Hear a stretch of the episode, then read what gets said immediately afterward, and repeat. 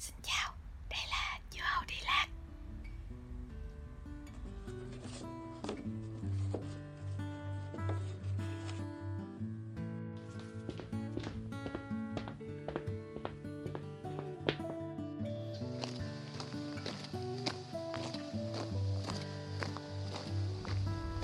Dạo này mỗi khi cảm thấy công việc chán mình thì mình sẽ trốn ra một góc cầu thang bộ ở công ty. Chỗ có một cái cửa kính mà mình có thể nhìn từ phía xa xa là một góc công viên tao đàn. Mình bắt đầu thích đi dạo trong công viên, chắc là từ sau khi mình xem một bộ anime tên là Kotonoha no Miwa trong phim thì hai nhân vật chính thường xuyên lui tới một cái chỗ kiểu như là chỗ dừng chân ở trong công viên á mọi người. Nó là một cái mái hiên nho nhỏ và nằm ngay bên cạnh đó là một cái hồ nước rất xinh. À, họ gặp nhau tại đây khi mà cùng trú mưa. Hay nói chính xác hơn là cùng trú tránh khỏi những áp lực những trách nhiệm khiến cho họ cảm thấy nặng nề ở cuộc sống bên ngoài.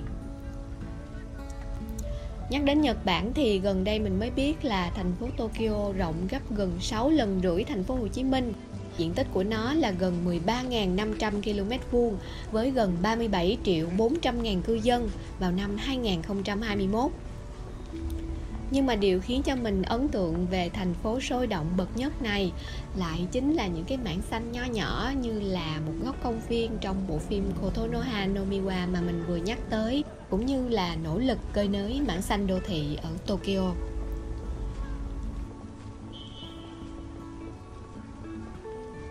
Năm 2006 thì Tokyo đã ban hành dự án 10 năm cho Tokyo xanh, đặt mục tiêu tăng số cây ven đường ở Tokyo lên 1 triệu cây, từ con số là 480.000 cây ban đầu và thêm vào đó là 1.000 hecta không gian xanh. Trong đó có một công viên mới, tên là Umi no Mori, có nghĩa là rừng của biển. Công viên này sẽ nằm trên một hòn đảo được khai hoang ở vịnh Tokyo, nơi từng là một bãi rác. Đến năm 2014 thì cây xanh ven đường ở Tokyo đã tăng lên 950.000 cây, tức là thành phố này gần như đã đạt được mục tiêu ban đầu mà họ đề ra với cái thời gian chỉ vỏn vẹn là 8 năm. Nhờ những cái nỗ lực như vậy mà đến năm 2020 thì diện tích công viên đô thị tại Tokyo đã đạt 5.7 m2 trên người. Đó là số liệu dựa trên một nghiên cứu có đề tài sử dụng không gian xanh đô thị trên sustainability.com vào năm 2021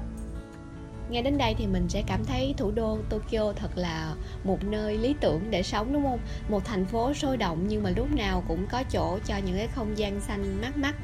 nhưng thật sự thì cái diện tích không gian xanh công cộng ở Tokyo nó không có lý tưởng đến như vậy ít nhất là nếu chúng ta so với cái tiêu chuẩn cơ bản mà WHO đề ra đó là khoảng 10 mét vuông không gian xanh trên người ở mỗi cái thành phố lớn chẳng hạn như tại Los Angeles, Cambridge hay là London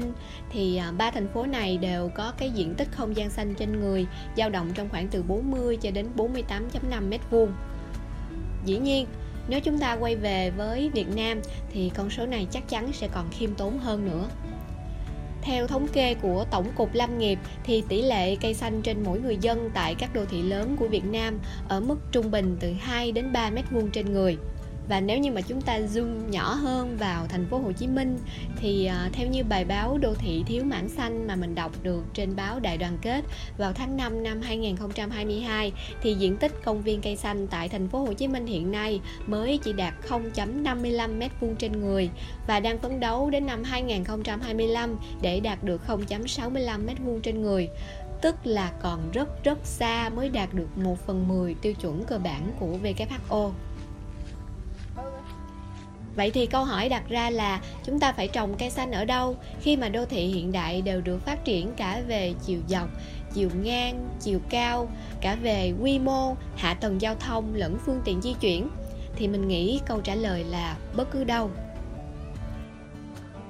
chúng ta lại quay lại với Nhật Bản ở Tokyo trong dự án trang trại Sorado. Dự án này đã xây dựng các vườn cây ăn quả trên mái của các ga tàu. Ngoài ra, nó còn có một cái tòa nhà văn phòng, biến mặt tiền của nó thành một cái trang trại theo chiều dọc. Mọi người cứ tưởng tượng như là cái ruộng bậc thang của bên mình á, mà nó được ốp vào một cái tòa văn phòng mà bạn làm việc, thì cảm giác không gian nó sẽ dịu mát hẳn, đúng không? À, hay là một người anh em ờ, hàng xóm gần kề hơn của chúng ta đó là Bangkok Tại đây thì nhiều trạm xăng cũng đã được xây dựng như một cái công viên thu nhỏ, luôn luôn thoáng đẳng và đầy ắp màu xanh. À, điều này mình cho là nó sẽ phù hợp với bối cảnh quỹ đất nội ô ngày càng eo hẹp. Như ở thành phố Hồ Chí Minh hiện nay thì nói vui là mỗi ngày số nick online cùng lúc tại server này đã vượt qua con số 9 triệu nick. Đó là chưa tính đến những account mà sử dụng server lậu nữa lại một lần nữa mình phải nhắc đến Nhật Bản. Bởi vì ở nhiều thành phố trên thế giới thì quá trình đô thị hóa chắc chắn sẽ luôn ảnh hưởng đến mảng xanh và các yếu tố tự nhiên. Nhưng mà ở Nhật thì nó có thể là sẽ có một cái happy ending nào đó. Ở Osaka có một ga tàu rất là nổi tiếng mà theo mình nhớ là đã tồn tại từ hàng trăm năm trước rồi dần dần sau này khi mà chính quyền địa phương người ta nhận thấy là cái lưu lượng giao thông và nhu cầu di chuyển uh, bằng cái ga tàu này nó ngày càng một đông đúc thì người ta đã đề ra một cái đề án á, là người ta sẽ xây dựng thêm một cái đường tàu trên không giống như là cái tầng 2 của cái đường tàu hiện có vậy. Và cái uh, tiêu chí đầu tiên trong cái đề án này đó là phải chặt bỏ một cây lông não đã có tuổi đời 700 năm. Tuy nhiên thì dự án này ngay lập tức đã vấp phải sự phản đối của người dân địa phương và kết quả là chính quyền đã phải thay đổi một cái bản vẽ mới để có thể giữ lại cây cổ thụ này. Mình đoán là cái bản thiết kế này chắc chắn là phải tiêu tốn thêm một khoản kinh phí đáng kể. Như vậy thì có xứng đáng không? Mình nghĩ là có bởi vì mảng xanh đô thị nó là cái không gian mà không chỉ cần được mở rộng mà cũng cần được bảo vệ nữa nhất là khi mà nó gắn bó với những giá trị tinh thần lớn lao của hàng triệu cư dân sinh sống tại đô thị đó. À, bản thân mình mỗi lần đi lạc ở trong công viên mình đều cảm thấy như là bước đi trên từng tấc đất tấc vàng á. Bởi vì công viên lúc nào cũng nằm ở những vị trí rất là đắc địa ở trong thành phố nè kiểu những con đường lớn. Thậm chí cái công viên nó còn sở hữu bốn mặt tiền nữa. Lần gần nhất mình gặp trang cũng là ở một cái công viên à, công viên tao đàn á bọn mình đã ngồi trên một cái ghế gỗ có chân bằng thép xong rồi cứ nói chuyện linh tinh đến 10 phải hơn 10 giờ tối á. Trước đó trang có nói là muốn nhận quà sinh nhật là thư tay à, nhưng mà ngại quá mình dở nhất khoản này. Mặc dù công việc của mình thì ngày nào cũng phải viết lách rồi thế nhưng mỗi khi mà nghĩ đến chuyện phải đặt bút xuống và viết những cái điều thật là riêng tư cho những người thân thiết thì mình luôn cảm thấy đó là một trách nhiệm lớn lao. À, cho nên sau cái hôm mà đi đến chỗ hẹn trong công viên thì mình đã quyết định là mình sẽ làm cái podcast này để tặng cho trang. Bởi vì lúc đó tự nhiên mình thấy là trang đối với mình cũng giống như một cái công viên vậy. Lý do thứ nhất là bởi vì mỗi lần mình gặp trang á mình cảm giác giống như đi dạo trong công viên vậy mình có thể đi nhanh hay chậm tùy thích. Mình có thể ngồi hoặc thậm chí là nằm ở trên cái băng ghế gỗ. Có thể ngồi xem múa quạt hoặc là aerobic. Thậm chí là tham gia vào những cái môn à, thái cực quyền gì đó miễn là mình muốn lý do thứ hai là bởi vì đến gặp trang hay đến công viên thì mình chưa bao giờ phải tỏ ra cá tính thông minh xinh đẹp gì gì đó. À, bởi vì lúc nào mình cũng được đón nhận như chính bản thân mình vậy. Bất kể tâm hồn của mình như thế nào tâm trạng ngày hôm đó của mình ra sao miễn là mình có 5 ngàn để gửi xe hoặc là mình có đủ sức để đi bộ đến đó. Và lý do thứ ba là bởi vì đến công viên hay đến gặp trang đều giống như là đến gặp chính mình. Mình nhớ có lần mình đã hỏi trang là phải làm sao khi mà mình đứng trước một người ờ, một mặt đối xử rất là tốt với mình, nhưng mặt khác mình cũng biết là họ làm những cái điều mà mình cho là khó chấp nhận đối với những người khác. Thì trang đã cho mình câu trả lời là hãy đối xử với người khác như chính cách họ đối xử với mình. Thật ra thì đây cũng không phải là lần đầu tiên mình đối diện với câu hỏi này,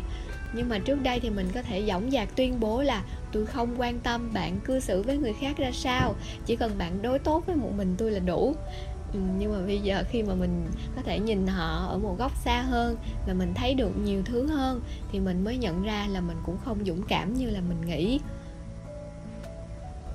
cũng vì thế nên mình nghĩ mỗi người nên có một cái công viên cho riêng mình. Đó là nơi mà bạn thức dậy không phải để chấm công cho kịp 8 giờ 45 mà là để cho phép bản thân mình bình thản đón nhận và tạm biệt một người ờ, một điều nào đó đi qua cuộc đời bạn. Nơi mà bạn muốn tự mình trải qua nắng mưa, muốn tự mình xanh tươi và tàn úa giống như là mỗi cái cây trong công viên vậy và cuối cùng, cũng như mỗi công viên mình đi qua, trang cũng là một phần của thành phố này, là một lý do khiến nơi này trở nên dễ chịu hơn, ít nhất là với mình.